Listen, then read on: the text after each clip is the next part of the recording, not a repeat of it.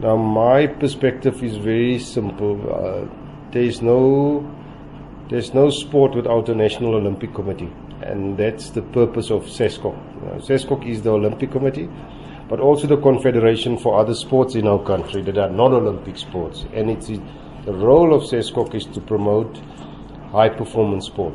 There is an element of uh, looking at building grassroots sport, but that by and large is the responsibility of a national federation. SASCOC over the last four years has to my mind, uh, almost imploded on itself. Well, I must be, and I'll, I'll be the first to admit that uh, the previous president, or the past president, Gideon Sam, and the first eight years of his um, presidency was the best, it was golden years for SASCOC. Something went fundamentally wrong. And my uninformed uh, view is that there was two things that went wrong. Uh, governance, number one. I don't think the board. This is my personal point of view.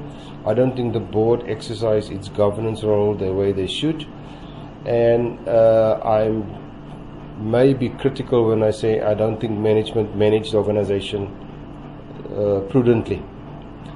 Um, I can't speak of any graph because I don't have any facts uh, in that regard, but uh, from the looking from the outside in is very clear to me that uh, management didn't uh, manage the organization prudently and uh, the board didn't exercise its full control in terms of oversight and, and governance and uh, in fact implement governance structures that would ensure that uh, SASCOC wouldn't be where it is today.